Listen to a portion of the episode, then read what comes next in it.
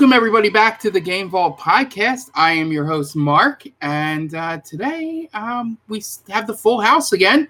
No sick gang gang. We will keep our fingers crossed every week for that. Um, so, Tom and Jen, how are you guys doing this week? Much Doing better. good. Good, good. yeah. So, um, yeah, yeah, some positive stuff for me. I'll get to my uh, what he and what you've been playing. Um, if you watched the stream that aired, um, uh, this is Friday. We're recording this. If you watch our stream, you will know uh, what that is already. Uh, but yeah, so looking forward to it, guys. Uh, with that teaser out of the way, um, what have you been playing? Uh, we'll start with Tom this week. Uh, so mostly I have been playing uh, Hi-Fi Rush. I I finally put uh, Crisis Core to bed, so I have the ability to play other things. So so so Hi-Fi Rush has been my main concern at the moment. I How wanna it with uh, the licensed music? Oh, it's really good with the licensed music. I think I don't know if it's worth playing through again just to hear it, Okay. but it's good. I mean, it's it it really it really is incredible how well they integrated the licensed music into it. And I I I got myself some headphones.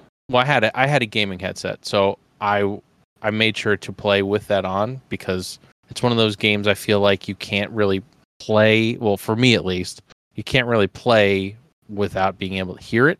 And as soon as I put headphones on, like all of a sudden I was getting S tier, S class like finishes all of a sudden because I could hear what was happening and I didn't I didn't feel lost trying to to do my uh all my special hits. I had the opposite thing happen, me going off stream, and then I realized that I had gotten my timing down with the lag, and that I was early on everything. Yeah, I don't know I don't know how you played it with through And I did real good too. through Um, the stream window. I don't know how you did it. but yeah, I was like, it's so early. But yeah, um, I'm gonna play through the extra stuff on there. Just got to get the timing down, or maybe I'll hook it back up to the thing and play it on OBS um, to get it through. But uh, yeah, so um, are you playing normal or hard? Normal. Okay. I don't I don't have patience for hard difficulties on anything anymore. Yeah, the only reason I ask is um, I know that patience wise at our age is true, but I've heard some people say that you know normal is for the people that don't really have a music ear. Like you would be able to do hard and expert, I I, imagine. I'm sure I if could you're getting S handle it. ranks, right? I'm I'm sure I could handle it, but it's Yeah. just I don't have the time to like to. Well, The hardest thing for me is like when you're when it does the it, it does like the weird quick time event Yeah, that has no rhythm it's uh, uh, whatsoever. It just wants you to press random buttons at random times and hold buttons and let go of buttons. Yeah. i don't like that. That's the only thing about the game i don't like is those little tiny sections but luckily there's not that many of them. But because they don't really like they're just they're just up there. There's no there's nothing no music going along with it so yeah, that's Yeah, the only yeah. that, that's the only thing i dislike is is Yeah. those little sections yeah. That was the thing I was going to say. The fact that you're getting S ranks on normal shows me that that statement is true. That if you went the hard, you'd be playing, you know, yeah i mean A's and B's, i you know, I S's. I was a gui- a hard or expert Guitar Hero player, so I feel like I could handle most most more difficult rhythm games. Yeah, yeah, this I was just hearing it secondhand about that, so it's it was good to see some evidence of that with you. I just Uh. I just don't have like I want to get through the game, so I just put it on normal and just I want to I'm trying to get through it as quickly as possible. So, uh, uh, Team Peppermint or Team Korsica? A peppermint. It's not even Okay. not even close. Uh, so, what else have you been playing? Uh, mostly been just messing around with my Mister. Uh, they keep they keep adding stuff. They, they had stuff like daily, weekly. It's just amazing how much stuff there is to play on it, and it, it just keeps coming. And before I know it, there's going to be a Saturn core, and I'll be able to play all those stupid, expensive Saturn games that you you haven't you can't find anywhere anymore. Which I'm excited about. That's really that's really the biggest thing I'm waiting for on it is Saturn, and once that's there, I like never have to. I never have to. I, this is, sounds weird coming from me, but I never have to turn on my original consoles and put any stress on them. No. Really, it's the disc-based consoles that I'm worried about: Sega CD, PlayStation, Saturn, because those drives and lasers are not going to last forever. So if I don't have to turn them on, I don't want to turn them on. Yeah, I think I think my next big purchase this year, after we fix up the computer, like we were talking about pre-stream, um, to get me up to date, there is either I was debating either Mister or Steam Deck. Um, I think you'd probably be happier with the Mister. I have I have a Steam link, so I'm assuming I don't need the deck. But you know, that's a summer purchase. Um, Yeah. You know, I got to get through the computer thing and then see where my if my niece is doing any travel softball outside the state. Um, you know, I'll need money for that. But um, yeah, it, it's glad to hear that they're possibly going to Saturn because it's the one system that, as I've always said, I've never had. Um, so I am really curious to play the really terrible games that are on there. The core the core is in development so it will eventually be like 100% released but at the moment it's still in like a alpha stage nice. Yeah. So any any game in particular, or you just been bouncing around? i just been bouncing around because when i saw we were playing sled storm i started with that and i just kind of started bouncing around i bounced from gran turismo to uh, triple play baseball just a bunch of a bunch of stuff that was nostalgic because i just i haven't i haven't really played much playstation lately so i was just bouncing around on things All right. So uh, anything else, or no that's pretty Yeah. much it all right, Jen?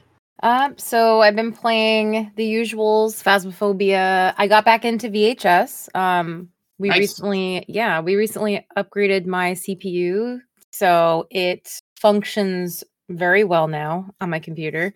um, I haven't tried streaming it yet, but I'm fairly confident that it shouldn't be an issue because um, I think I think I tested out um, the Dead Space remake on my computer on on stream. I think Dan had streamed it on my Yeah. computer. I forget, but either way, I, I'm pretty sure it's going to work well now. Um, Yeah, But, I uh, think I'm I think I'm waiting for my new CPU before even trying Dead Space. Yeah, yeah, it's a very demanding game, so Yeah. that's probably a good idea. But um, VHS actually just of like two hours ago came out with a pretty big patch update. Hmm. Um, so this is kind of breaking news, I guess, if anyone cares. Yay. Um, there's a lot of stuff that is fixed, uh, a lot of issues that were, I guess, people were complaining about that just got fixed. And um, they're actually adding um, private screening matches with bots. So now you could play custom matches with bots if you don't have friends who are live that you want to play with, or if you just want to practice and not play with another real person. Um, this is something that Dead by Daylight literally just came out with as well, not that long ago. So I am very excited for that. I think that's a really great addition. They did warn everyone, like, this is really new, guys. So just keep that in mind because the bots are probably not very smart. But I give them a lot of props for doing this because this is something I've been wanting for so long. And I know a lot of other people have been asking for it. So I think hopefully this will make it a lot easier for new players to try, you know, the game and test out the other, you know, if you're used to Monster, maybe testing out the teens and vice versa and just seeing, you know, maybe getting some strategies down before jumping into live matches. So I think that's pretty cool. Um, they also had like a, you know how Dead by Daylight does the player test build for PC where if Yeah. there's a new killer coming out, you get to test it. So they had um like a, a beta private match. I forget what they called it, but it was similar to what Dead by Daylight does. Um, only they were testing a new map and a new killer who is 1000% inspired by the thing. Um, Hmm. Map and monster included. Is- it's awesome. Is it like legally distinctive from the thing? Yes, but like parts of the map, parts of the map, like there's like the dog kennel area. And it's just if you Can't- see it, you're instantly gonna say this is Yeah, inspired by can't, the thing. can't trademark a, a dog kennel. Right, exactly. but it's it's heavily inspired by the thing. The monster is, as you can imagine, um, just a mishmash of different Is is- animals, creatures, whatever. just just because um I may have lost the thread here. Is this VHS or Dead by Daylight? Because that'll change my that'll, that'll change my question. Yeah. Um, that's why I was asking. Um, now I could see VHS doing this more than Dead by Daylight, which is why I had to clarify which one. I think it would be really cool if, and I, you never told me about this. So if this is something it does, you know, yeah, I didn't know ahead of time. Mhm. If the thing can, if the monster can possess one of the players, So it can't possess a player, but you can imitate a player. okay, I that think. similar vibe. Yeah. You know what I was going for, like in Yes, the in the yes, yes. movie. Yeah, Yeah. I could be I could be misremembering because it's been months since I played his its name is the anomaly, by the way. That's the new uh monster. Uh I'm pretty sure that you can imitate so basically you have the 14s that you're going up against and they all have their own um cosmetics that they pick or whatever. So you're an exact replica of one of them if you choose to be. It's one of your abilities. So you're not necessarily taking one of them out or or or you know taking control of them for a short period of time you're literally just making yourself look like them um so it's pretty cool when i was i was playing custom games with some friends and i was playing as the anomaly and i had a lot of fun with it um i don't know what changes they're going to make when he comes out like in terms of of nerfing or buffing things but um i had a lot of fun with it it was it was cool there were some jump scares where you don't know if it's your own player that's in front of you at times or if it's the monster so I think it's gonna um it's gonna be a lot of fun when they when they release the anomaly. And it's um the map is called the ice station. So I- I couldn't verify. Um, I was looking up while you were talking. Mm-hmm. Um, if the words anomaly and thing are synonyms, because that would be really, really cool. that would be interesting. Yeah. Yeah. All right. yeah, Um, so so now, now, tell me about my new mommy in Dead by Daylight. yeah, so we got our new chapter. Uh, the Skull Merchant has officially dropped for console as well as PC. Um, they basically dropped a bunch of new cosmetics along with the chapter. And there is a very thirsty cosmetic for the Skull Merchant. Like she's already very sassy, got the dramatic hip sway going, like the low cut shirt. Um, she basically is a half naked anime waifu with this one cosmetic and everyone i mean not not everyone but a lot of people are playing as her in this cosmetic and you guys surprise. yeah if you don't know what i'm talking about just like search the skull merchant cosmetic and it, it's got to be the first one that pops up Yes, Skull I not ex- Merchant, uh, this deviant art. That's what you said. just be careful just be careful with your search Cool. no but Safe um, search off. yeah Um, yeah it's it's it's uh when I, I still go back to that one person that tweeted at dead by daylight to add sex to the game and since then we've gotten hooked on you. And now we've gotten well actually then we got shirtless vittorio who's the one of the newest survivors. And even with a shirt he's just very very attractive. And now we have uh anime waifu skull merchant mommy. So They're really leaning into this dating game, huh? they're all about it yeah. Um but yeah it's it's been interesting. She's very uh very campy killer um if the person that plays with them has a basic concept of how to use the drones efficiently they will block off a corner of the map with the drones and if you lose like a teammate it's very difficult to win um So, logistics question for you, Jen. As you Yeah. said, that most people that play are picking this cosmetic. Mhm. Don't you play the killer in first person? yes So, what is the point of picking the sexy cosmetic as you as the So- killer? You see it in the loading screen. That's yes, you do see it in the loading screen, but people like to people like to do it for themselves in the loading screen and then for the uh, the people that they're playing against. Okay. They want you to watch and you can actually so when you're being carried by the killer to a hook or wherever, um you can change your camera as the survivor and I totally didn't do this or anything. Not me. Nope.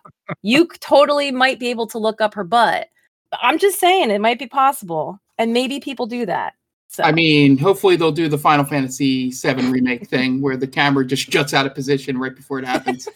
actually, I was watching. I think I had died. We had gone up against the Skull Merchant with that cosmetic, and somebody we were spectating um, was getting moried, which is, if anyone doesn't know, it's like her special finishing move. Um, and every, we, we were all like, "Oh, we're gonna see the mori, we're gonna see the mori," and then because the survivor was moried so close to a wall, the camera just went through like three layers of the map wall. we're like, "No!" it was really funny. So yeah, it kind of kind of happened. But yeah, that's pretty funny. yeah, you can very strategically move the camera angles around and stuff. So I think for both sides, um, everyone's happy about it. I think. I think everyone's happy about it. Um, if uh, yeah, if uh, Kitty Ashcat doesn't win her next playoff game, maybe uh, maybe uh, Karen will show up for a game. yeah, Karen, you got to meet the skull merchant. And also, it depends on TC Tam too. Um, True. but uh, yeah, and uh, now that we got Dead by Daylight out of the way, Mhm. tell me about these weird glyphs that are now in Phasmophobia. Oh yes, I'm glad you noticed that. So Phasmo had an update. Um, we're inching closer towards level reset, which is like the big update that we've been expecting for like six months now at least. Um, so we got some new, not new tools, but like upgrades to the way that they look. Like some animations are different now, so they're starting to add new things into the game. They made an improvement on the checkout process for buying new items. And then they added these glyphs, which you can see with the UV light on the floor. And if you shine your light around, there's a number of different glyphs. Some of them are the same, some of them are different. So it's a hint at um, these hidden messages, which are scattered amongst the different maps. And without giving it away, in case anyone listening wants to figure it out for themselves, it's kind of like a little puzzle. And when you put all of the, um, when you go to the houses and you find the inscriptions, um, you match them up to the symbols that were on the floor in, in the lobby, uh, and then you could put it together, and then you get like a hint at what's coming. So it's it's pretty fun. I like when they do stuff like that because it gives you something extra to look look forward to or look for in the maps. And you're doing the same map a million times over. You have something new to do, and it also distracted me so much that I tanked my sanity almost every game trying to find these inscriptions. so I it made it that. exponentially harder. Yeah um but it's been fun uh i'm looking forward to all of these new tools so they like up until the past week or so they had empty spaces on the walls in the lobby where you could see like coming soon and you'd be like oh what's to go here? So they unveiled some of them so like i think we're to have like a voice recorder there's different uh like right now you just have the smudge stick but it looks like there's going to be like an incense like a sensor for incense there looks like there's different kinds of sanity pills there's different kind of ghost books there's like all different things. So I don't know if when you start out, when the levels reset, if you're going to be stuck with like the basic version of this tool and then you could upgrade it, or if there's just all these different things that you can use. And there's just some that are more effective against some ghosts versus others. I'm not sure. But that's going to be really interesting to see what they're doing with that. I'm I'm looking forward to it. This game doesn't like never ceases to amaze me how number one, I haven't gotten tired of it yet. And number two, they just keep thinking of more things to add, which makes it more exciting to look forward to. So I'm I'm very much looking forward to. I mean, they added um an insane difficulty, which you had beginner, uh what was the other one? The middle one. I can't remember what the middle one's called. And then you have professional, which was the hardest one for a long time. Then Would they had like added- intermediate or something like that. Yeah, it's either intermediate or I can't remember advanced or intermediate. I forget how they word it, but it's like it's basically like um beginner, average, and then hard. And then they have um like a really hard mode. And now they just added insanity, which is the hardest mode. And I don't know where they're gonna stop. And they're just gonna keep adding all of these difficulties because people dedicate their lives to playing this game now and like making it look easy. So they're like, okay, fine, we'll make it harder. So it's been a lot of fun. I think, Mark, you should come back to Phasmo and try it again. Do I get to make fun of Maiden? Yeah, of course. You're always welcome. That's half the fun. yeah, yeah, yeah. Yeah. uh, So Yeah. yeah, uh, Phasmo has been fun. Um, I played that game Paranormal Cleanup some more, which I mentioned it was it's in very very early access. Um, with the uh the heavy Brooklyn accent about throwing out the garbage in the dumpster. it's- Yeah. So uh good news, that still is the voice. The radio's still there. it's Yeah, hopefully not to- going anywhere. Tony Tony D got a voice acting job. Yeah, yeah, definitely. But um they've it. they fixed the issues with the ghosts like getting stuck and just like camping you basically by the dumpster. and it, it's gotten a lot harder now because and again, like it's it's so similar to that Devour game that I've played before, where it's constantly roaming, and the more you do, the more it gets angry and more aggressive and faster, or just, you know, it's constantly looking for you. It could find you in closets now, which I didn't know about till it happened. Um, there's all these different things that they're starting to add to it. N- no new maps or ghosts or like tools yet, but they're improving like the AI quality first, I guess. So it was really fun. I like this game. I'm I'm gonna keep playing it every once in a while. Whenever they come out with an update in the very beginning, like while it's still being developed, I'm gonna check in every so often. And then once it starts becoming a more like consistently developed game, then I'll probably play it more. But Just- Speaking of clean cleaning up games, did you guys happen to see that they put a Final Fantasy VII I- level That was going to be the first thing I was going to mention on my end, Tom. wait, to what? there's there's a game called Power Wash Simulator, Yeah. and they've put a Midgar level in it. Wow, that's pretty cool. And I got really close to buying Power Wash Simulator. My question was, um, I think it's on Game Pass, Is it on Oh. Game Pass? You probably have to buy the. You but still you might have to buy the it. DLC. But um, I know it's on Game Pass because I, I downloaded it for Xbox. But um, you should you should double check and see if it's free. Um, I will have to look. But yeah, I was as as soon as she mentioned the cleanup game, I was like, I gotta mention, I gotta see if Tom knows about the Final Fantasy VII thing. Oh, oh, I absolutely know about it. That's awesome. I would totally be down to doing some Power Wash Simulator on stream with And you. Apparently, like you get messages from characters in the game. Yeah, yeah, it's it's really well. I was watching Maximilian Dood play it, and he was shocked at how like detailed it was. That's such a good idea if you think about it. Like cleaning up and being able to explore all of your favorite video game settings. That's Yeah, it such a good the- idea. It was like the Viscera cleanup thing Yeah. had a special one for some kind of ninja game that was popular. I forget the name of the ninja game, yeah. but you went you went and had to clean up the first level of that game. Yeah, that's awesome. Yeah. I love that. Yeah, so. Um. Any anything else, Jen? Um, just really quickly, I started playing Animal Crossing again. Literally nothing new there because you know they're not really updating it anymore. um, Seven Now, Days this to Die. Oh, Yes. real quick on Animal Crossing. Sure. Um, was it a new island, or did you go back and find everyone pissed at you? Oh no, I, it's the same island. Okay. Um, Everybody's pissed. this this time no one's talking to me. So I feel like they're either they're just used to it now. Like, oh, there's that asshole that never You've- comes out of her house. for three years. it's been like so my my island is um forever halloween now because i like got really into it around the fall and like decked it out in halloween decorations and then fell off the face of the earth right before halloween so i just walked out of my house today and it was still halloween so i'm like you know what i like this i like this um but yeah no one talked to me this time no one checked on me no one asked me where have you been so i'm kind of sad but it's cool. It's fun. I probably will play it for another week and then stop again for an extended period of time.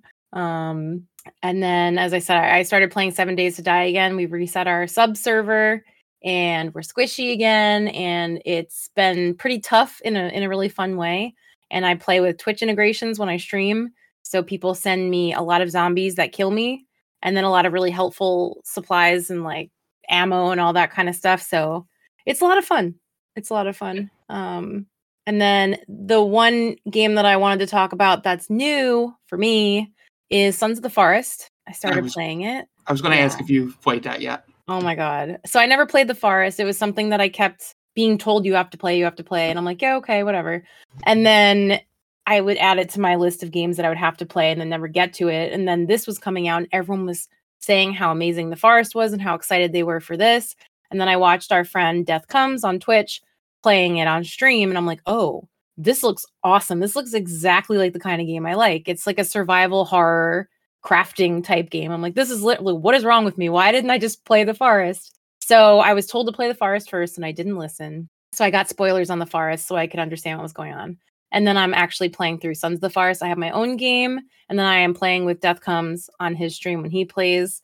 And it's pretty wild. It's actually I, I played Sons of the Forest and then went to Seven Days to Die after. And Seven Days to Die even with the blood moon and the zombies is a lot safer than sons of the forest is like you can't stand in the middle of the forest without the suns getting you okay Yeah. like there's cannibals everywhere and they scream at you and they scare you and they try to kill you and there's other monsters that i won't even get into that look straight out of dead space and they live in the caves and they're sharks and it is so much fun there's a three-legged three-armed woman Oh, it sounds well, it sounds really fun. it sounds so great. Oh my god, It's I great. It's so much I can't wait to try it myself. Yeah, I saw some people starting out, so I'm, I'm Yeah. glad to see that it gets that it gets crazy and fun. It is, yeah. It's I I think I was told I was told that we're a little bit we're about halfway through the game um in the game that I'm playing with with Death Comes right now. So, um yeah, the it's I don't know how you would go through it by yourself because there are parts where you kind of get swarmed by enemies. So, that must be very difficult unless when you're on single player the game knows not to do that, but I doubt it somehow. Yeah. so Um, how's your Kelvin? Is that his name? Kelvin. Kelvin's good. He uh he's adorable and a big dope.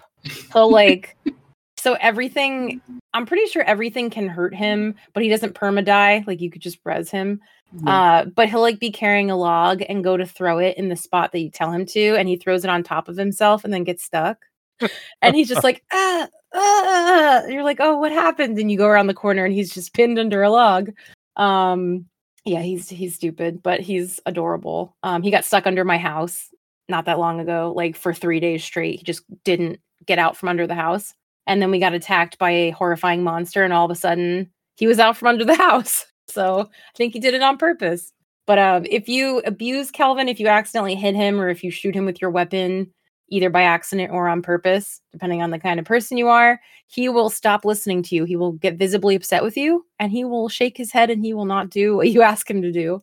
Good So for it's him. good to be yeah, it's good to be nice to him. Um but he's he's adorable and uh slightly useless at times, but he's great. it's a lot of Yeah. fun. I still prefer to play with another person over just relying on Kelvin because sometimes He's- the AI isn't 100% all the time. It gets stuck sometimes. Yeah, and he's there no matter what. Yep. Which is the fun thing. Um, because I was watching somebody play it and they went to explore and forgot that they just didn't tell him to do anything different. They're like, we're gonna go back and there's gonna be like a pile of fish sitting next to him Yep. because because he just was fishing for the last hour. Yep. And then eventually he'll get tired and then like just sit down and sunbathe. it's so silly. But yeah, he's good. He's good. Yeah. But yeah, that's pretty much it. A lot of different, a lot of things, a lot of different things, which I, I'm happy to Nice. say. It's not just Phasmo and DBD for once. It's like a lot of stuff that I'm having fun with. Yeah. So for me, um, the first two games I'm going to mention um, are one's a problem that I found out um, that I could do, um, and the other one was fun to go back to. Um, so um, if you listen to any other podcasts and streams I've been on, um, I've been going through the process of uh, uploading all my DVDs to a Plex server. Um, so I apparently have 61 DVDs. A man Um, so- after my own heart. so that shows you um, how long did, how long it's been to do that. Um, the first thing I discovered was I was like, I need a game to just sit here because they take about half hour, fifty minutes per um, rip, um, depending on size of movie. So I was like, you know what? Let me load up City Skylines again. And this was even before they mentioned two was coming. Um, I was like, that's the game I could sit there and just, you know, you know, build the city a little bit while everything's, and I can pause it to do. So I went there and I went in and I Good thing about City Skylines, there is a checkbox for the inf- infinite money cheat. So you just click that, and you Oh, don't have to worry awesome. about money anymore. Mother lode. Yeah, you don't have to type anything or any of that in there. It just checks, and it's an in- infinite sign, so you don't even have to put the code in again. Ooh, nice. Um, so I put that in. Um, the fun part about it is my city has two colleges now in it, and uh, um, you know, a whole bunch of just spread out stuff. Um, you know, I'm taking up most of almost like half the map at this point. It's a pretty big map once you get um, over hundred thousand people. Um, but the fun thing is watching my budget because since I don't care about money, um, my my thing is currently running a negative one million per month um, in expenses. Damn. So yeah, yeah. Since I put the infinite cheat on, it's one of those things you put the cheat on and you just do. So I just turned all of my like public service things up to 150 percent funding. So you know, fires rarely burn down houses in my city anymore. That's what it Um, takes. exactly. Only just a million infinite money. dollars in debt. Yeah. Yeah, yeah. Um, but yeah, so that was fun, just poking around with that. But um, so I can't wait for two to come out because some of the stuff they added, they added bike lanes, they added bus lanes to roads you could put on, um, all insane like shit that I'm like, this is a little too intense um, uh, for building the city. But I'm interested to see what they do with two to improve. There are some things I could see where you could improve.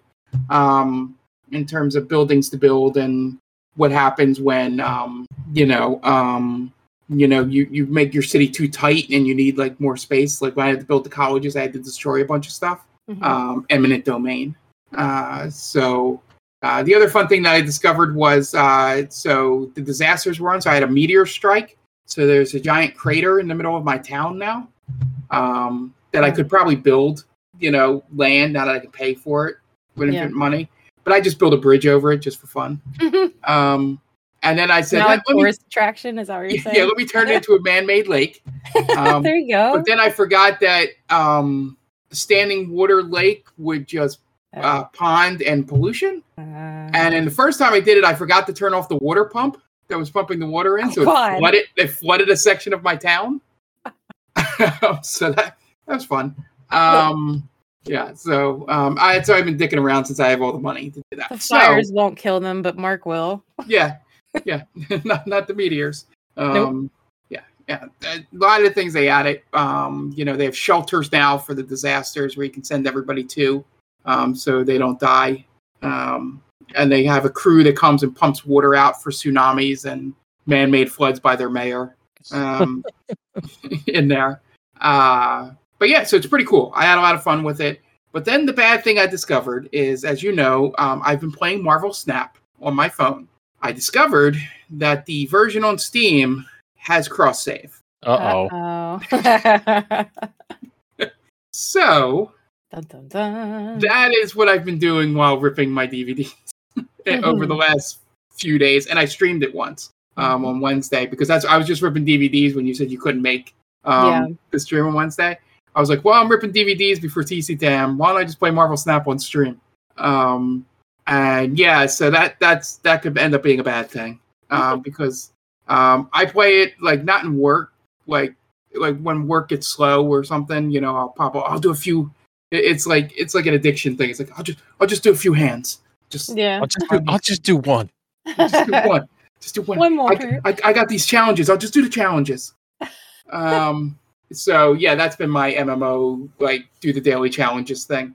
Um, you know, I know it's not an MMO, it's a card game, but it's essentially the same idea.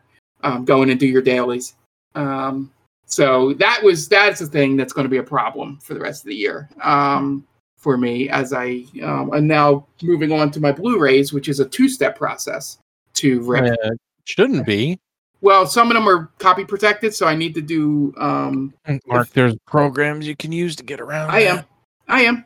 But the thing is, is the one program that I got that rips it uh, leaves it a really big file. Um, Make MKV. Yep, Yep, that's what I used to. yeah, and then so I have been doing that, and I put it back into Handbrake to Yep. compress it. Yep. Um, So it takes about an hour, hour fifteen per per DVD to do that. It won't take that long when you get a new CPU. Yeah.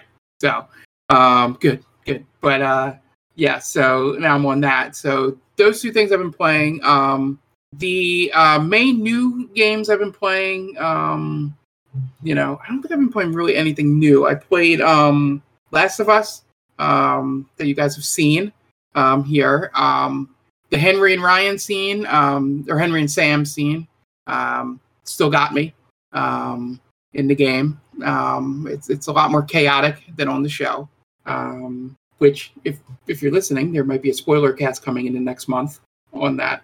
Um, but yes, I've been playing through that. Um, and then the final thing I've been doing, which you guys have all seen on stream, is I'm trying the months long journey to get my uh, name on the speedrun charts for Mike Tyson's Punch Out. Um, uh, if you've seen the streams, I've gotten pretty good at the first eight fights. Um, you know, up to Soda Pop.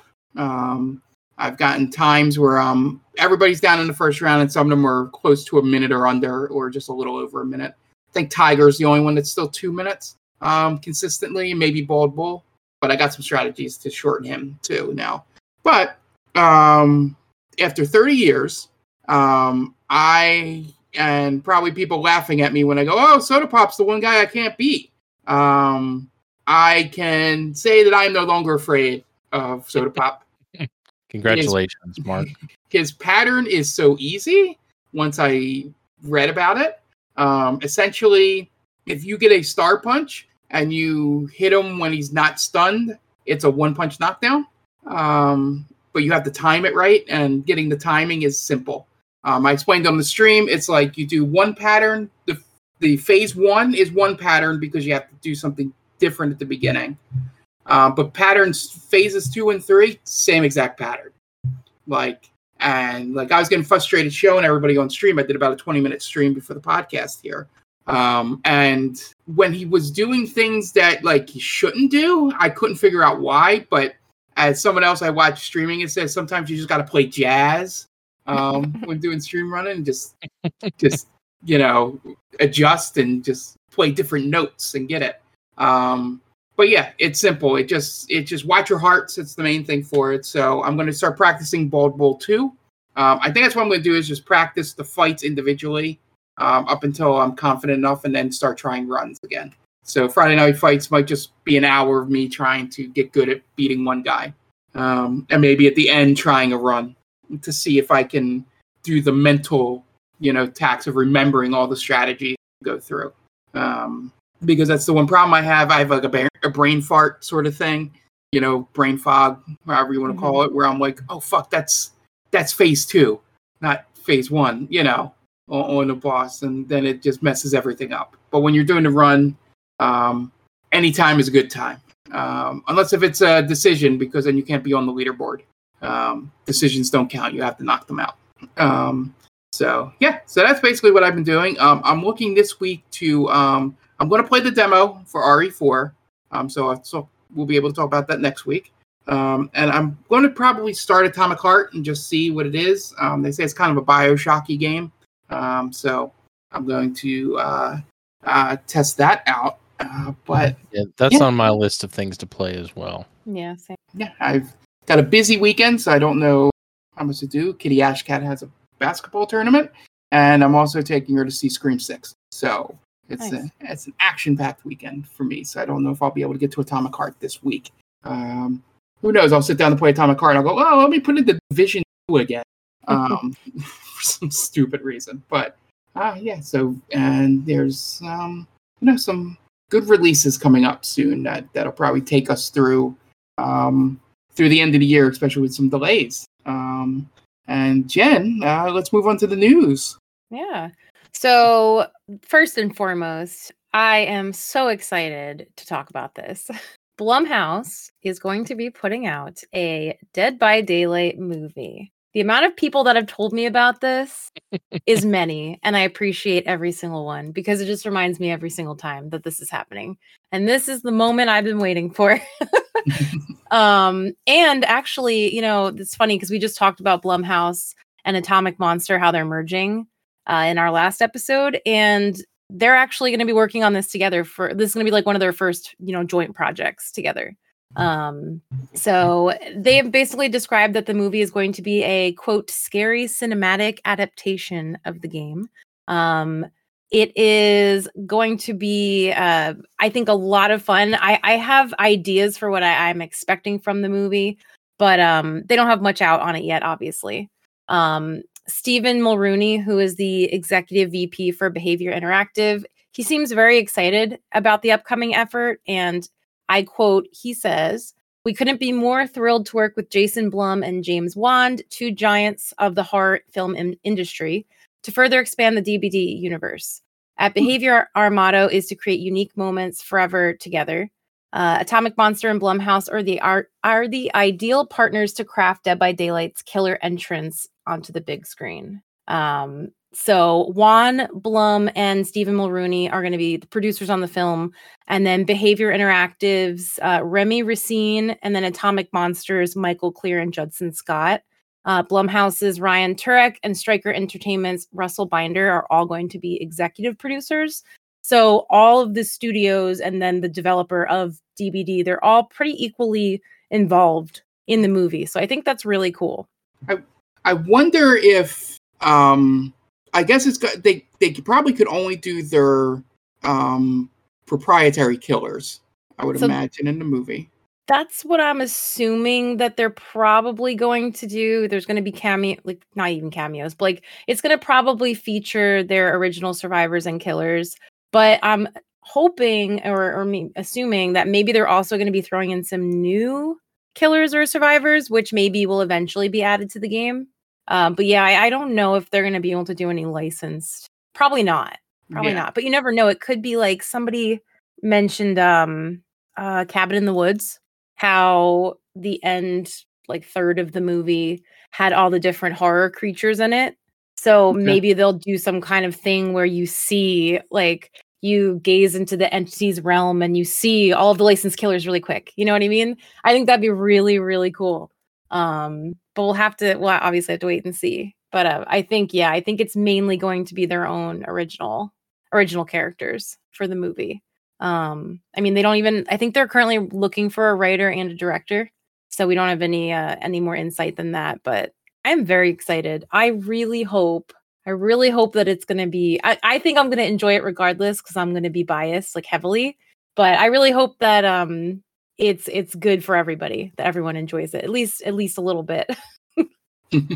But yeah, yeah, I, I'm just interested to see if they'll focus on one or if it'll be the whole group of killers. right. yeah, Um, it. probably i mean you know how hooked on you featured the four killers mainly and then really it only had like two survivors in it so i feel like maybe they'll do something where there's a small number of consistently shown characters and then maybe you know you see a couple others at some point but then maybe i'm i'm still hoping for the cabin in the woods moment of like everybody showing up at one point They they should do like the. It's far enough that the spoiler I don't really care about. Mhm. Um, they should do what that the uh, Sonic series has done for both their movies. Like at the end of the movie, like you do one. Let's say, let's say Bunny Mama, because Mhm. she's an original, right? Yep.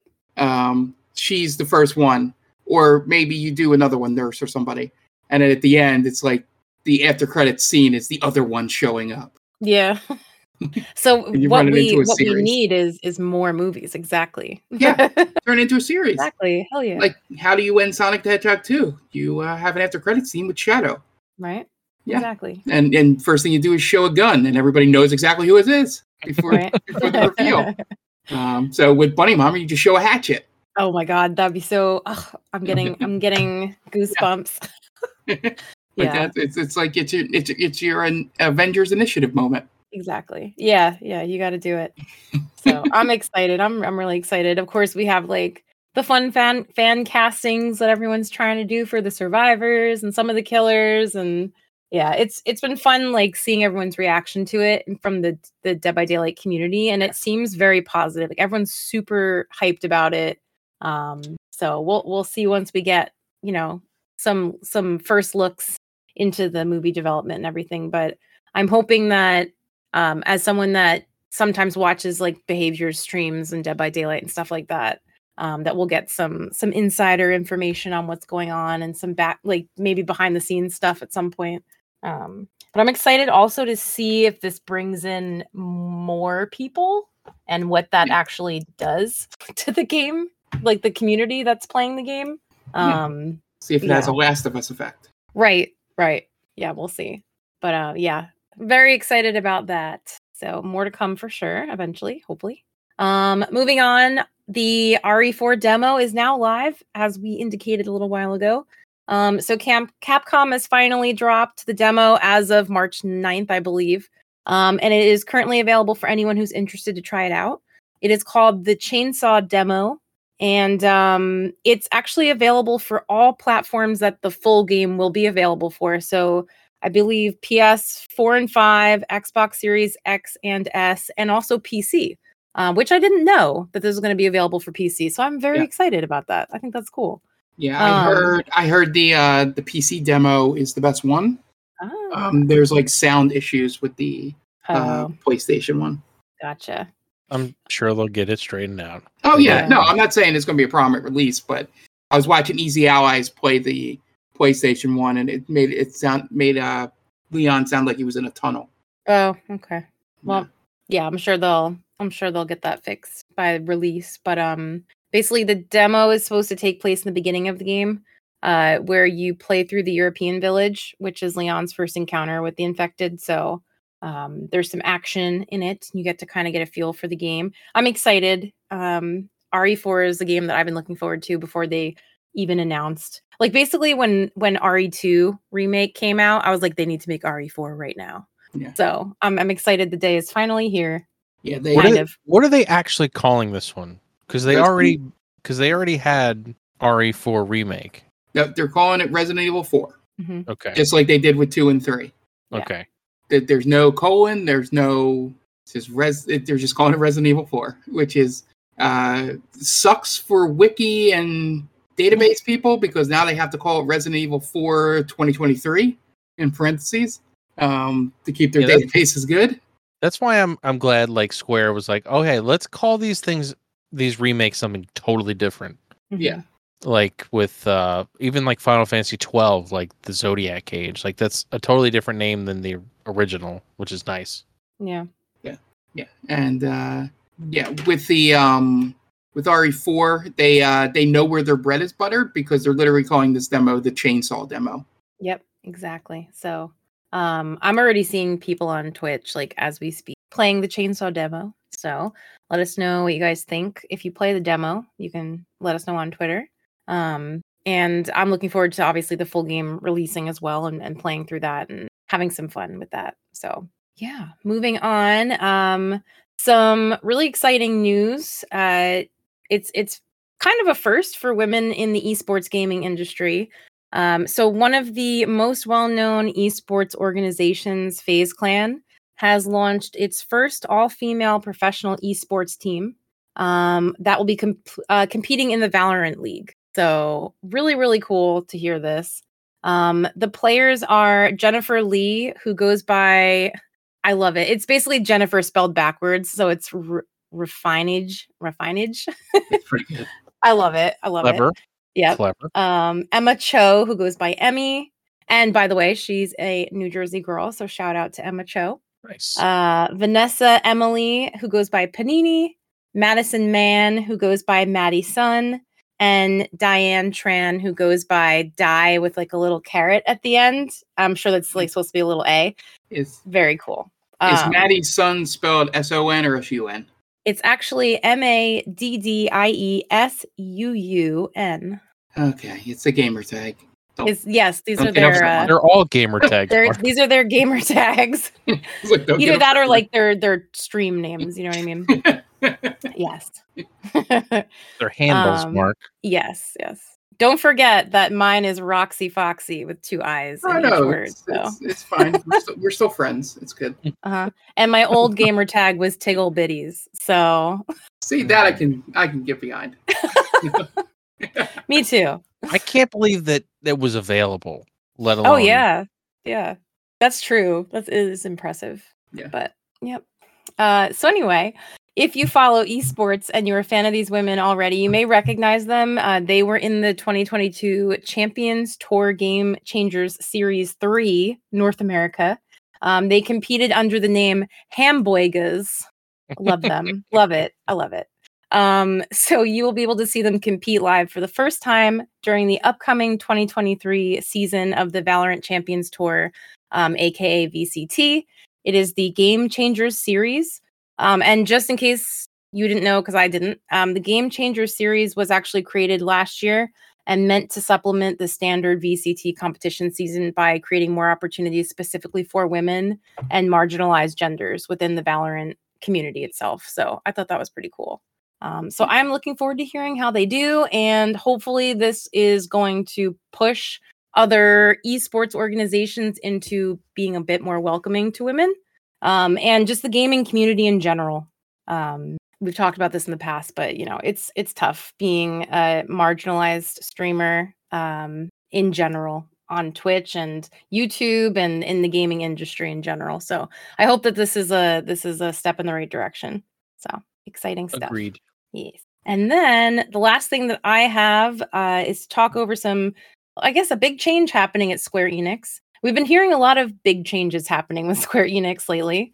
Um, but they have announced that they are going to be replacing their president and CEO, Yosuke Yus. Oh my God, I knew I was going to mess this up. Yosuke Matsuda, sorry, who is stepping down from his position within the company. Um, Takashi Kiryu, who is the current CSO, um, is expected to take over the role as CEO.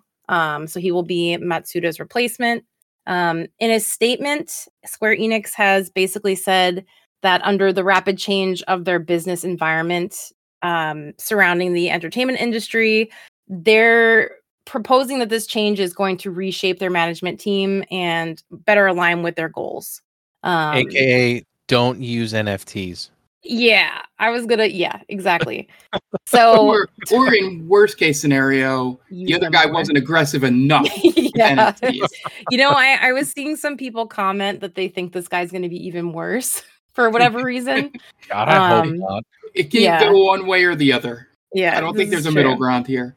No. So yeah, towards the end of his time with the company, Matsuda caused a lot of turbulence. So I mean, we Say talked about this. Yeah, we've talked about this. He sold off or he had a hand in selling off many of the company's Western studios, which gave away big properties like Tomb Raider and Deus Ex. Um, and he also heavily focused on expanding into blockchain games and promoting NFTs, like we just mentioned.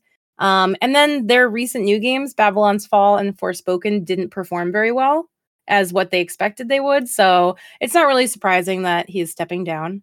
Um, and have he not- also, Real quick, I have Yeah. not heard one good thing about Forspoken. I've heard that it was a disappointment. That's the only thing I've heard. Yeah, I haven't heard anything good about it. Yeah. So yeah it's, so it's just not good news all around for square um and then also i found it funny that when i was looking into like you know the last i feel like the last 10 years of his time with the company has been pretty bad um apparently when the crypto crash happened this past january he was announcing that they were going to continue to invest in cryptocurrency anyway so that might have been the final nail i don't know yeah, that's not a good Um, idea. no it's not yeah great. not at all. But uh, this change will become effective as of June 2023 after the company's shareholder meeting in May. I guess they have to like officially give the blessing, um, the shareholders, but most likely, yeah, we're going to be seeing um, Matsuda stepping down and Kiryu stepping up. So we'll see what that does to to Square. Yeah, so uh, friend of the podcast, Jonathan, uh, messaged me um, live messaging here. Um, pretty funny. We're just as we're talking about this. Um, he wanted us to do this as a topic, but I think it's it'll be fun to briefly discuss here um, with the Square Enix news. Um, if you if you look at the uh, new release charts, they release a lot of games, but how many of them have any of us actually heard of? Not many, I'm sure. Do you have the chart pulled up, or should I pull? no it no up? no no you don't need to pull it up but it's just it's true I'm like I'll, I'll be on i'll be on like steam or playstation or whatever and just looking up rpgs and it'll be like oh this new game from square and i'm like wait what i i didn't, I didn't even know what this is um but yeah it, it you wonder if with him stepping down if it's so much the nfts or the fact that you know they heavily invested in all these japanese studios and stuff like that and they're putting out all these games but they're not seeing any return on them Yeah, and I think it's a lot of different things. yeah, I think maybe the business strategy they want to do differently. You know, maybe they want to they see what Nintendo's doing in terms of the Mario movie, um, and say, hey, you know, we tried this before, but maybe there's a market there again um, to do to do movie stuff connected to games. Um, but yeah, I think it's you just hope it's not because the guy wasn't too aggressive with was was too too like meek with N- NFTs. And Yeah, this hope guy is like NFT everything. You want your own Buster sword? right. No. this guy's the final boss, yeah. the final NFT boss. So um, yeah. So the the few uh, small tidbit news items that I have. Um, I think that was your last story, right, Jen? Yep, that was all I had. Um, well, the Mario trailer came out. Um, I have already purchased tickets um, to go take Kitty Ashcat um, to see it. Um, because, as I've mentioned on this podcast before, um, and this shows you how long we've been doing this, um, she beat 90% of Odyssey on her own Nice. as an eight year old. Impressive. That's Yeah. impressive. So the only thing was a couple hard bosses. She handed it to me and her dad to try and figure out. But most of it just going around and getting moons, did it all herself. Um, so she likes Mario a lot. Um, so the trailer looks really good. hmm I I I think the Chris Pratt voice is fine. Um, so I think we're past that. I think what I'm really loving about this is that they seem to get the vibe of the of the Mario games. Um, from each from the characters. You know, like like Bowser, you know, being you know as big of a personality as Jack Black can be. Still didn't see much of Seth Rogen as Donkey Kong. Um, to see what that It's gonna- matchup is. I mean, it's it's just going to be Seth Rogen. So Yeah. Yeah, but I like the fact that they're doing levels. They showed like 2D levels in the trailer, the newest one. Um, they're- also, I don't know if you caught um right before the Mario Kart part. It has like the the selection thing for different tires and different. I uh did not see that. That's pretty cool. Yeah, like the same selection scene you'd see in Mario Kart Eight. They have that before they get in the carts. And they just have a who's who of you know, you know. There's a there's the with the Loomies or whatever they're called from Mario Galaxy. Um, is there? Um, I love that they. I love the little inside fan service jokes. Um, where they mention the the spiky shelled guys and goes Koopas, Goombas, and whatever the hell you guys Oh, are. and they got so sad. because it's true. You'd have to just be a guy that read the manual where they were probably named to actually. You just called them spiky shells, you know, when you were a kid, and everybody knew what you meant. Um, but yeah, it seems like they get that. They get some of the humor from fan servicey stuff. So I'm interested to see it. Um, the uh, the other thing is um, we don't have to talk much about it because we're probably going to talk a lot about it in June. But uh, Starfield got delayed, um, and they're doing a Starfield only, you know, like press event on June 11th. Um, so hopefully, this is Microsoft giving Bethesda enough money to not put out a broken game at release. Yeah. Um, Uh, that'd be nice. it's still going to be janky. It's Bethesda, uh, but you know, hopefully, giving them the extra couple months here, you know, um, will will help. I always go back to the Miyamoto quote. You know, uh, you know, a good game that's released is a good game, but a bad game that's released is always a bad game. Like a broken game that's released is always a broken game. If That's a paraphrase, but you get the point. Like it's better to release it when it's ready than broken, because even if you can fix it, everybody all everybody remembers about cyberpunk is broken despite the fact that that game's friggin' amazing with the 1.5 patch um, now um, and then finally real brief we mentioned it every podcast but that microsoft activision sony stuff is still going on. And apparently in the public hearings or the private hearings that you know there'll be public records of uh, jim ryan basically just said he does not care you know about the call of duty deals. He just doesn't want the merger to go through. Um, essentially. Um, and now they're backtracking, you know, saying, "Well, no, they gave us a bad deal," you know, you know. Um, and I'm, I, I'm here for the tea and the pettiness more than picking a side. But I would just love that Jim Ryan being as snarky as he is, and you know, um, uh, pompous at times. Um, if this happens, that if this deal doesn't go through because of them, um, you know, they uh, all of a sudden Activision goes, "Well, we're not putting Call of Duty." right. you know, just uh, get just get uh, you know get rid of the deal at all for them. Yeah. Um, it's it's it's just it's just interesting, you know. I love the fact that the date with the U.S. Uh, regulatory committee is after the deadline for the deal going through. Mhm. Um, so I don't know how they're going to fix that. Uh, but yeah, it's just a it's just a fun thing to follow. If you're not if you're not a brand loyalist or a fanboy, um, just the just the dumb shit back and forth because I can because both sides are wrong and bad in this. Like the consolidation of the market is bad, um, Right. less competition and all that. But Sony's going about it the completely wrong way.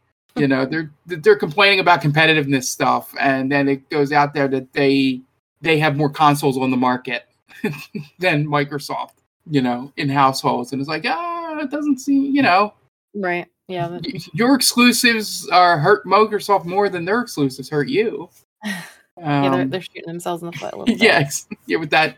But I know what they're doing. They're trying to play to the monopoly thing. But yeah, it'd be interesting to see if that goes through. I could care less, or I couldn't care less, um, if Call of Duty comes to Game Pass. hmm The only thing it would do is if it comes to PC Game Pass, I'll play it on PC where it'll probably run better um, than than my than my PS5. You know, better frame rate and all that. But yeah, yeah, I don't know um, much else to say. We'll probably be updating this all the time. Um, and I am looking for the train wreck uh, that is going to be this E3 event um, that's coming up now that the Starfield thing is going to happen right in the middle of it. Um, Yep. So it'll be fun. But uh, yeah, so uh, moving on to our, our topic here. Um, we, uh, for those of you who don't know, we record these. Did why did I start doing an accent? Well, um, we record these this podcast on uh, Fridays, and this week was Friday, March 10th, um, which means it is officially Mario Day. Yay. Yay! And uh, I nothing I like more than a made up um, holiday uh, that it, that's caused by something in entertainment. Um, like we have Rex Manning Day coming up on April eighth, um, and then you know there's November seventh for N7 Day for uh, Mass Effect. There's in music, you know, people make September 21st, I believe, is Earth, Wind, and Fire Day, um, just because they mention it in a song. Um, so Mario Day is probably the most stretching it Yeah. of creating fake holidays. Um, I don't know how you feel about it, uh, but yeah, it's M A R and then one zero Mario. Yeah. Um, but I thought, um, you know, it'd be a great time to, um, you know, just talk about, you know, our, um, uh, what's called? I, I think the best way to put it is our, uh, like experience with Mario, because I think we all came at it at different levels, um, in terms of when we started and, and, and what, um, got us to like Mario, because we all, all like him. Um, but yeah, I thought I'll start out with Jen. Um, you know, probably the one that came to him with at the latest point of the three of us. Probably. Yeah. Yeah. I know I've like we've we've talked about it on and off before. Um I technically started out playing Mario games um on my cousin's SNES, Super Mario World and Super Mario Kart. Um but as I've mentioned before, like we didn't own an SNES when I was a kid. So my experience playing those games was very limited to like basically when we were at extended family gatherings, like my cousin's house. Um, most of my experience as a kid playing Mario was on my Game Boy Color. I played the shit out of Super Mario Brothers Deluxe on that thing. Wow. Like, yeah, that was my jam uh, as a kid. And then the absolute love of my life within the Mario universe came to me through the N64. Also, initially played at my cousin's house. Um, and that was when I discovered Super Mario 64, which is 1000% one of those games that influenced my eventual love of like open world or like exploration type games. Um, I've talked about this before as well, but I fell in love with everything about this game. Um, and of course, everyone knows my favorite level in the game is the Jolly Roger Bay, which is the, I think, the third course in the game. Um, and everyone hates water levels usually. And for some reason, I'm obsessed with them. Um, I just, I genuinely find them to be beautiful. And this level was definitely, it was pretty, obviously a little frustrating, but like the music was amazing in this level. I found it to be really fun. Um, so usually when I would go to my cousin's house and I would play this game, I would try to go as quickly get to the Jolly Roger Bay and just like go through it over and over and over again. Um, and then I was really excited when I found out that this game was available for purchase on the Wii when we had a like a family Wii. And of course I bought that many, Mm. many years after first playing the game. And now I have it on the Switch. So it's one of those games that will follow me to whatever console will have it. and I just I I never get tired of playing it. It's it's a classic. It's um out of all the Super Mario games, definitely my favorite. Um, but I think other classic Mario games that I've always loved are, of course, Mario Kart and Mario Party. But fun fact, I was introduced to Mario Party two years ago for the first time. I had never played it before. Um, but I learned very quickly it's never too late to hate slash love that game. It's a game of Um, skill. It is a game of It's- skill, and also uh, Peach came for me, and I hate her now. So yeah, me and Peach, we're not cool right now.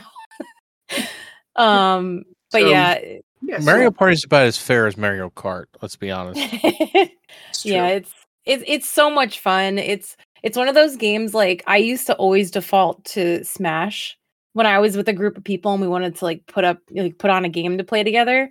But Mario Party, it's very fun to play with the group as well because some of the like the mini games are crazy and everyone just starts screaming at one and there's deception and backstabbery and all of this fun stuff. Yeah. So um, it's a lot of fun as a party game. My question for you, and it'll be the same thing uh, for Tom when we go uh, to him. What is your like experience with outside of video game Mario media? Uh, it cut out a little bit. Can you repeat your Sorry. question? I was Okay. leaning back. My apologies.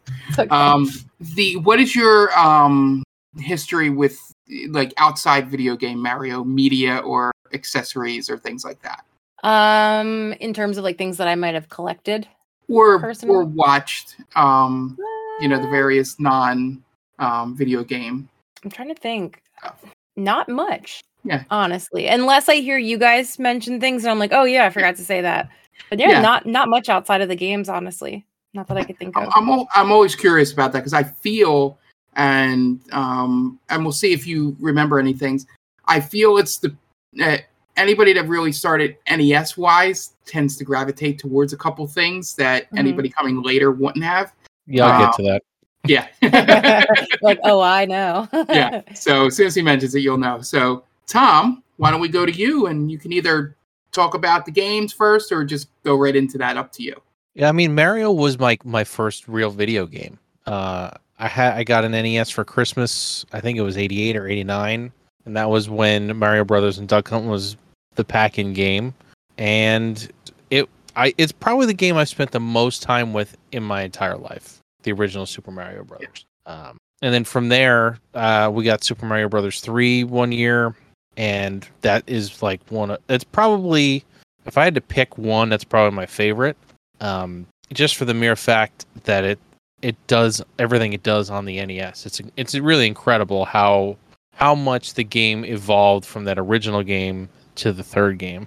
But yeah, I mean, and then for for me, something weird happened where I didn't play a Mario game after like Super Mario World until probably Super Mario Brothers Wii because I just didn't I didn't own a GameCube, I didn't own an N64. Just I had played Mario 64, but I'd never really delved deep into it. But it was just one of those things where you know I just didn't play a Mario game for a long time, which was weird because it was a game I spent a lot of time with. Um, but now you know with Odyssey and and the all of the ways you can play Mario games now, it's uh, it's really nice to be able to go back and revisit that stuff. But yeah, Mario is big deal for me because it's one of the reasons I, I play video games now. Uh, the NES and Super Mario Brothers are kind of they kind of go hand in hand, and they they probably are the are responsible for a lot of gamers today, especially millennials like us.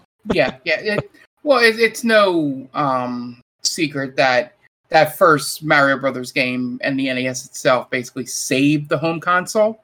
Oh yeah, Um, sure. you know, there were Commodore and stuff like that that was still going on. Like, it's it's not like it's portrayed in like main. I don't want to say mainstream talk, but sort of the zeitgeist of video games that you know Atari collapsed and then there was nothing until '85.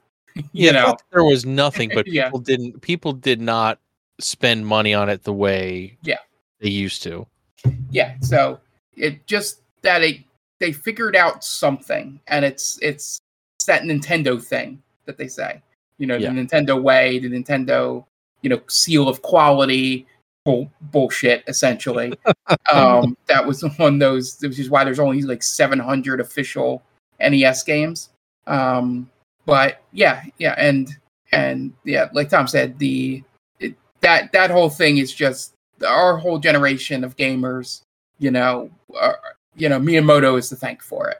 But Yep. Tom, I suspect there is another person that may have captured your heart as as one Mario. Yes, there was one Captain Lou Albano that that uh, captured my heart as a kid. One of my earliest memories is seeing the show, the Super Mario Yeah. Brothers Super Show. Um, It was just such a weird, goofy show where you had a professional wrestler playing Mario, and then you'd go to animated sections where Mario didn't look anything like that. So it was just it was just a weird thing, and it was a lot of fun and just total total 80s 90s off Yeah. the wall shit. yeah, the, the Super Show was, you know, like I said, that's the one thing which I was seeing if if if Jen had any memories off the top of her head because I think that's the thing that like you know separates you know people that were aware of Mario before Super Nintendo because that show came on right around Mario 3, Yep. like 88 to 90 roughly. Yeah. You know, maybe a little before that. Um, and the cartoon was like introducing a bunch of stuff from 3 um, in it. Um, but yeah, it's, it's that whole is that whole generation of things uh, with, with that really weird show. And then um, yeah, that I, I'm glad that you know uh, I think it was it was on Netflix for a while. If it's still not there, It was for a little while, but I don't know if it's still there. yeah, it's just fun going back to it because it's it's like sometimes you go how how did we watch this like like it's so dumb Just the stuff that happens in it is just wild. it- yeah and they still play on the thing about them being real plumbers Yeah. in it you know people will come over and go my six clogged and that's how they interview guests on it I think like Nicole Eggert from like Baywatch was on it yeah. There was a lot of people on it. You know, that's yeah. the, yeah, that's the one I remember because like she literally came in with a plumbing problem, and then they like interviewed her for something. It was weird. Um, but yeah, yeah. So um, yeah. A- anything else you want to add, Tom? I was just saying it, it was very much in the vein of like all those kid shows where they would have a person on like Mr. Wizard or or shows like that where it was just like randomly this person would stop over like uh, Mr. Rogers neighborhood or something like that.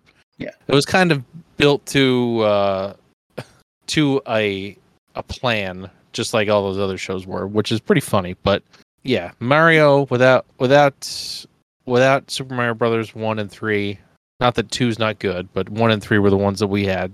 Uh, I think that there wouldn't be nearly as many gamers today as, as there are. Yeah. Yeah, and and as for me, um, Mario is probably probably shocking to you guys um, uh, out there um, because I don't talk about it as much. It's probably my second favorite game series. Um, in in sheer fact that I will play anything, um, and and I do mean anything um, that has the Mario label on it. Um, despite being terrible at platformers, um, I've I played all all the NES games, including I had one, two, and three. Um, you know, I had both Game Boy games. You know, um, the original one with the little Super Ball as a weapon, and then and then six golden coins, which I'm playing through again right now on on Nintendo Switch or Nintendo Game Boy Online or whatever they're calling it. Um, you know, and and I even um, used to annoy the crap. Speaking of cousins, Jen, um, annoy the crap out of my one cousin who had the uh, uh, Mario Hotel and Mario typing game um, to play those all the time. Um, yeah, so it, the difference was I really loved Zelda, but no one else in my family really loved Zelda. Um, you know, I think my dad, but um, you know, uh, you know, my sister. I famously say on here um, is much better at Mario Three than I am. Uh, she might need a couple weeks of practice to get back into it, but she was she was getting close to the end on her own. Um, which is I keep telling her that's where Ashley gets her acumen for Hmm. games, but she does not Hmm. believe me. I'm like, you were really good at Mario 3 and Sonic the Hedgehog, but you just didn't pursue it because it wasn't cool to play games in the early 90s. Um, so, you know, I was like, Yeah, so let's yeah, let's encourage this. That, that's something we need to get into Yeah. one of these days. It'll be another podcast, but Yeah. yeah, yeah, gaming in the ni- early '90s and mid mid '90s was Yeah. even the early 2000s was not cool. It was Not not, cool a cool thing. Yeah, yeah. So I had those games, and you know, I had I had both. Despite having the games for NES, I had Super Mario All Stars. Um, because I think it came with. I think I got a SNES late, so I had you know the one that was plus Super Mario World, um, the All Stars game. I think that came with my my Super Nintendo. Um, you know, and I played. I think the only Mario game completed Odyssey. I don't think I've like. There's few that I've completed. I think World and Three might be the only ones. Um, know, World's Right. the, one of the ones I still haven't beaten yet, just Yeah. for the mere fact that I didn't have a Super Nintendo, and Yeah. it takes time to beat that game. yeah, it took it took, it took a while for me. Um, well, no, I no, I never beat Super Mario 64. I was just gonna say, why I beat that? I'm like, nah, I never did. Um, played it a lot and owned it. Um, you know, I haven't played Galaxy 2 yet. I think that's the only one I haven't played. uh, Mario wise, um, at least touched yet. But yeah, so all the all the video game stuff, um, you know, uh, we all seem to be in agreement that that that stuff. I still think that Mario, um, in terms of platformers and just that type of game, definitely should be like baby's first game. Um, as I'm as I saw it with Ash, um, and then RPG wise, you know, I very much think Pokemon should be baby's first RPG. After playing Scarlet and Violet and just seeing, I'm like, oh, you get to learn certain things in turn based here with this, Yeah, with less sure. stakes. Got Yes. it. well, uh, if you really want to make someone see mistakes, then you let you let them play red and blue or yellow even. yeah. yeah. but yeah, so you know, Mario video games they'll obviously they'll keep making those forever, and I can't wait to see what what'll uh, come out on the next Nintendo hardware. Um, but I think the one thing we didn't mention that a Mario segment I can't go without is the uh, I think it's 1992 three uh, film uh, starring one Bob Hoskins and John Leguizamo. Yeah, The- I I tried to block that out of my memory. uh, I watched that movie more than I would like to care to admit. Um, not as much as Dan watched League of Extraordinary Gentlemen, uh, but uh, you know that movie. I, I think the I think the one thing as a as a kid that was like coming of age, um, you know, um, while watching that movie, you know, being I was you know preteen, like you know eight to ten when it first came out, but when I was able to just watch it on my own, you know, and just going, oh, I'll watch this. I I, I think Samantha Mathis is cute um, as a 12 year old. Um, plays Princess Daisy in that movie, and just completely ignore everything else in the um, because it's all rubbish. And my I think the part, the most egregious part of that movie is um, is the fact that they um, I don't know if it's canon or not, but the whole uh, that the last name is Mario. That Mario is Mario. Mario Mario and Luigi Mario. Yeah. Um, I think it's canon now. but um yeah that movie which is why i'm glad this movie that is coming out um that a sparked this and and also the date today um will erase that from memory. Um because I don't I don't know that it'll ever be hundred percent gone, but it, it's Yeah, it's also a fun movie to hear all the backstory too of how fucked up production was um on it. But yeah yeah. So yeah on mario day here i thought we'd just check in and let ev- remind everybody maybe there's listeners out there that haven't gone the back catalog you know just our just our history with this game. And i think i think for the vast majority like there's always going to be a percentage that were like, just strict rpg people you know that was like final fantasy dragon warrior um you know that was it that adventure you know those are the games they played you know they didn't touch it. But i think everybody that's ever played a video game um, in our generation and even the ones a little younger have definitely have a favorite mario game. Um, you know mine would be three. It sounds like 64 for jen. Um, you know i think world's the best one but i i always go back to three more than i go back to world um, when playing it. But yeah so everyone out there if you want to send us your favorite mario memories um, you know just hit us up on twitter at Game Vault Pod um, just let us know um, you know what what your your thoughts um, on our favorite plumber who i think was supposed to be a janitor originally. Yeah, some cool backstory into the uh, making of it. I recommend the gaming historians mario stuff um, if you're looking for good youtube videos. But uh, yeah. So let's move on to another game that uh, tom obsessively played. Um, our retro roulette game this week was sled storm for the playstation 1 um, I will say quickly because you saw me on stream and I played it just a little bit more. Um, after that is I still don't know how to consistently do a trick. Um, you know, maybe it's because I'm not good at that kind of era of doing tricks. Um, Well, they don't where- really ex- they don't really explain it, and it, it's kind of one of those games where you need to, either need to have a guide or you need to have the instruction booklet. Yeah. It's kind of like a modifier thing, like a wrestling game, like R two plus a direction will do a certain trick, or L two in a direction will do a certain trick, or if you hold both of them in a direction, it'll do a trick. It's one of those things. Yeah, yeah. so um, I didn't get to easy. I didn't get to experience how the tricks helped or or you know held up nowadays. Um, but I will say the the racing was pretty good. You know, I you know there's some parts that I wish you know obviously it's a lot more slippery you know controls than it is nowadays um, on racing games and stuff. Um, and that wasn't a pun because we're on snow and ice. um, but um, and the shortcut seemed very easy to notice. Um, there was only one that I thought was a shortcut and really just took me back to the end of the track. So I put myself in last place. Um, uh, in I think it's the second one there, um, the second course. But yeah, I like that um, because I honestly played a little Jet Moto, um, you know, in the last six months, and just seeing how um, this game does a lot better in terms of you know showing you ways to cut time, ways to get ahead, because there's rubber banding just like anything um, of this era in games. But yeah, I had fun just doing the just doing the loop on the skis. Um, I the only I would say one criticism one to Tom, who probably will give you a little more in depth um, idea of the game. Um, it's the one thing I hate from games like this is the you have to finish first to move on. Yeah, uh, because mm-hmm. I I like a thing that's like a, a points ranked system. You know, sort of like Mario Kart. You know, your top four you get to go to the next one, or even RC Pro Am, where for like the first six tracks you have to come in top three then as you get near the end, it's top two, and then the final tracks you have to you have to win um, to finish the game. Like having this having the first track you need to come in first um, just leads to unnecessarily needing to repeat that level.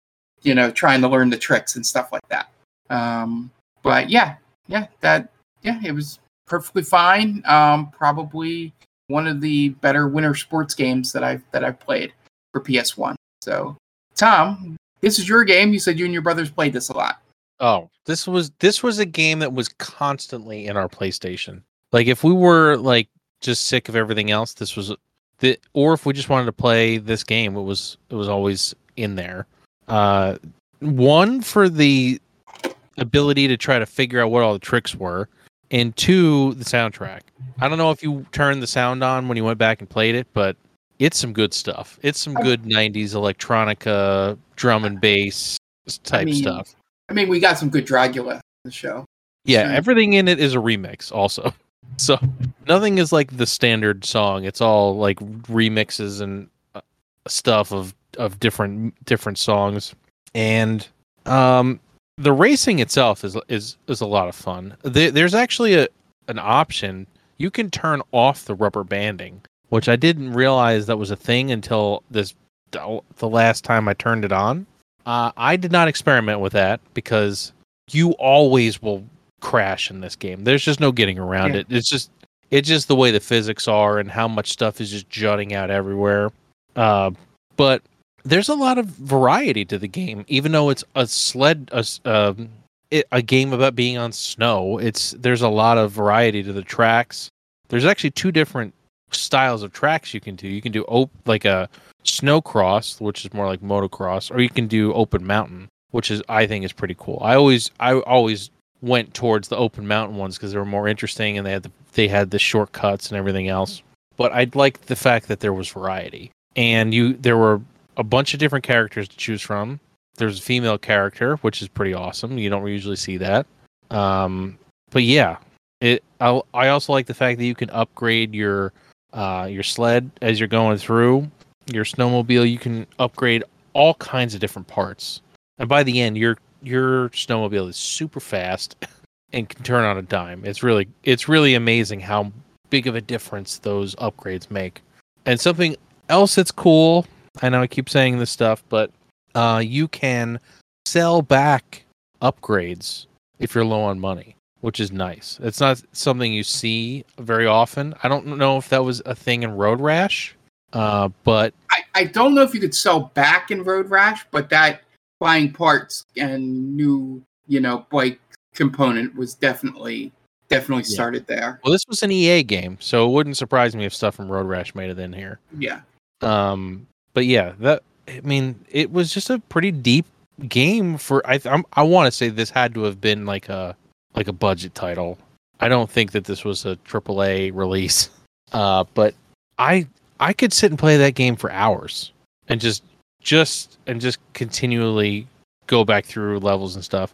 So I, I should also mention doing tricks during the races earns you points, and the you get cash based on those points during those championship races. Yeah, That's and really hitting what- rabbits get you points. Hitting rabbits gets you ten like tons of points. For whatever reason, a rabbit's like five thousand points or something. So the little things you can hit are like tons of points, and they really help when you're like trying to you're trying to afford certain parts when you're going through it. But yeah, a lot of it's it's a really so it's a really deep game surprisingly for like this game that nobody's ever heard of. Yeah, the and you know the winter sports phenomenon um, of that era. Um, it seemed like one that that's actually replayable, unlike something like Jonny Moseley's ski, whatever that game is called. Which yeah, I mean, a lot of a lot of the tricks that are are in the game are still done today. It's not like motocross where it it if you play a motocross game from the 90s, it's super out of date and none of the tricks make any sense. Yeah. Um, and this, it's all pretty much the same because there's only so much you can do on a snowmobile. yeah, the the only the only thing this game was missing an FMV opening starring a famous skier. So if anyone out there wants to look, go on YouTube to look up the opening to Jonny Moseley's skiing game. It might be the most ridiculous thing from this era of, of extreme winter sports. Um, yeah, but yeah. So, uh, Jen, did you get a chance to play this, or any comments on uh, my terrible playing on stream? I did. I I first of all, I was a little surprised that I hadn't played it in the past because it it seems like the kind of game that my brother and I would have had and played together uh, when we shared a family console. But um, I I had fun with it. I was kind of going into it expecting that I was going to enjoy it because I typically enjoy racing games. Um, and I wasn't I wasn't disappointed really.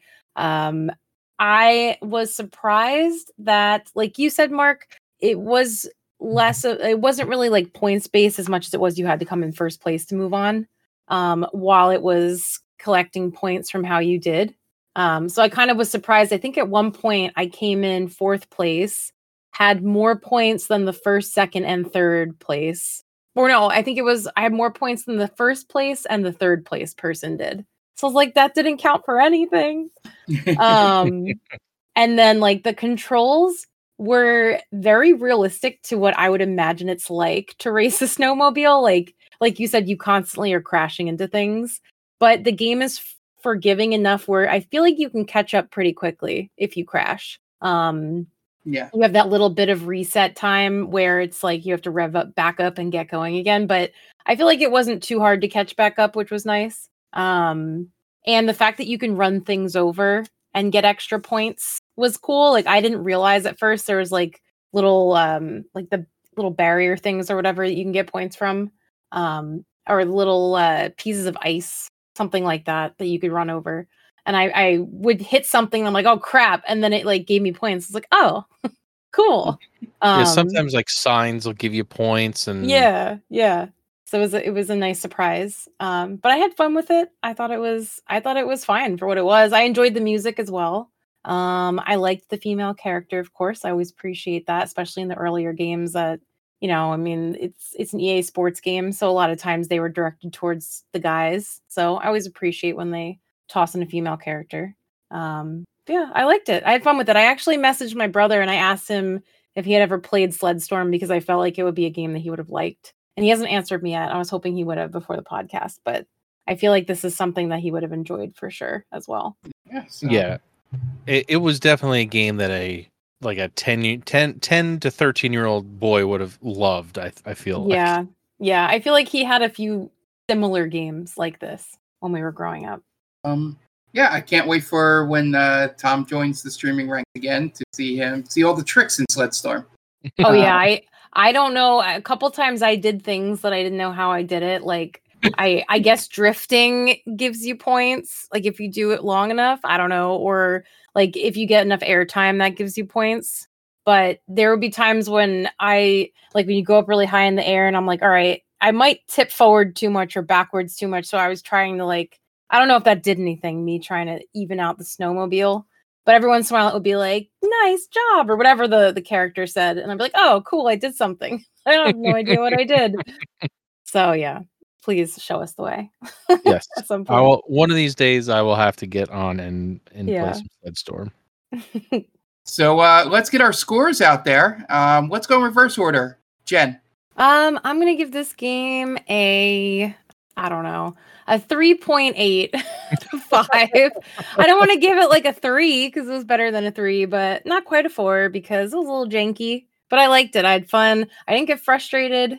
It was just a solid, uh, solid snow racing game. So 3.8. So it was uh, just as good as Grand Theft Auto 3, is what you're saying. Yeah, why not? It was very different, obviously, for different reasons. But yeah, I, I I, think that- liked it. I, I think the fun thing, uh, my joke there, if you don't remember, is that's exactly what you gave Grand Theft Auto last week Oh yeah, I'm sure it my is. Yeah, because for the same reason. You're, yeah. you were like, it's not a three, it's not a four. It's a 3.8. Eight. Yeah, that's That's- that's I guess what I'm going to wind up doing giving games that don't I- deserve the the solid 3, you know. Perfectly fine. I, I, I am fine with tenths of a point, all that. I Yeah. just find it funny that it was the exact same tenth of a point. Yeah, and Um, I honestly don't even remember until you mentioned it. that didn't even cross my mind. I think that's the thing I love. Yeah. Um, that wasn't three seven, it wasn't three six, three point eight. That Um, must be a pretty solid rating from me, I guess.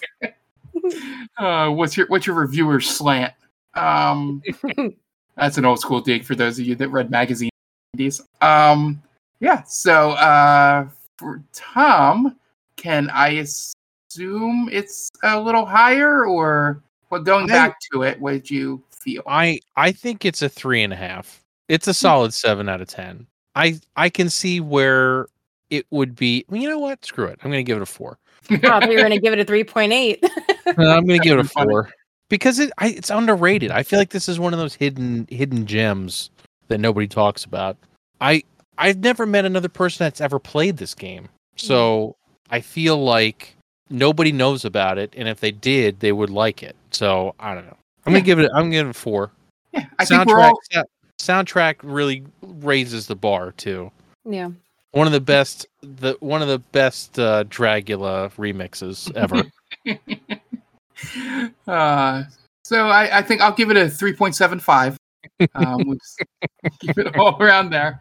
Um, but no, in all seriousness, um, I I have played um, at least rental wise um, way more of these extreme you know winter games um, than I can remember, and none of them really stand. I mean, 1080 and SSX obviously are, are the kings of, of, of this genre.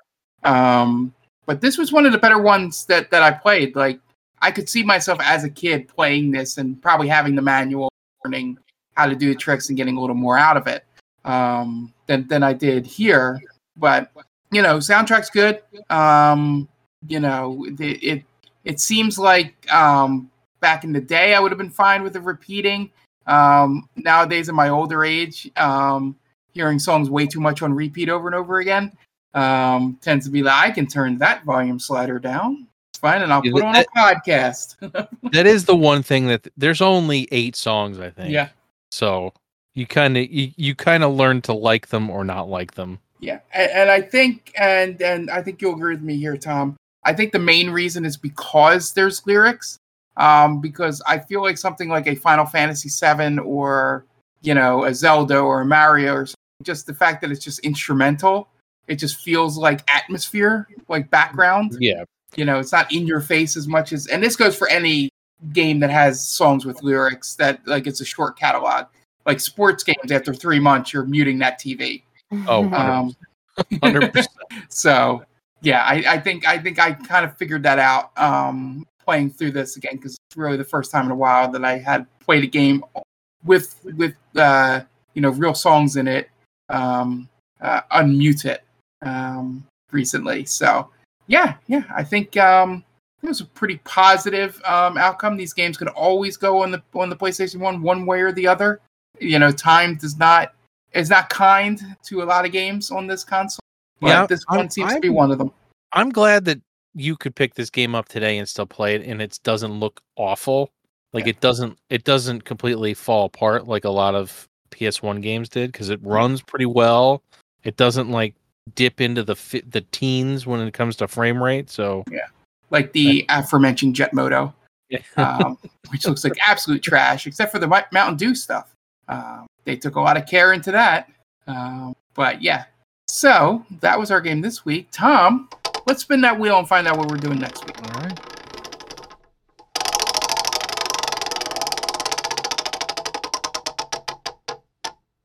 Well, it uh, as our wheel usually does. Um, there was a release this week. Uh, Dead Cells doing their Castlevania DLC.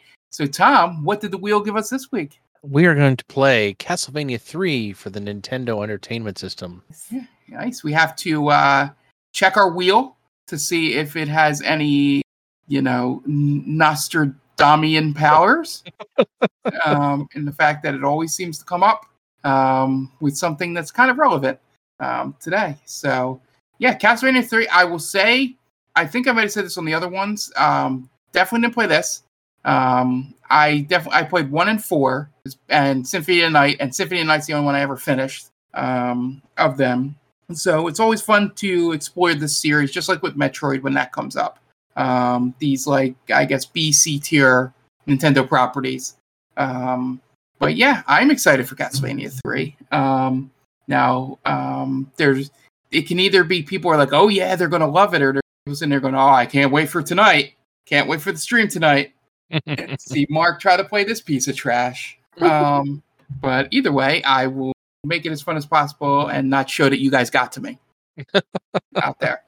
So anyway, thank you guys for joining me. Um, it's fun as always. Um, now I will get back to uh, possibly uh, playing some more Marvel Snap now that my phone notified me that new challenges.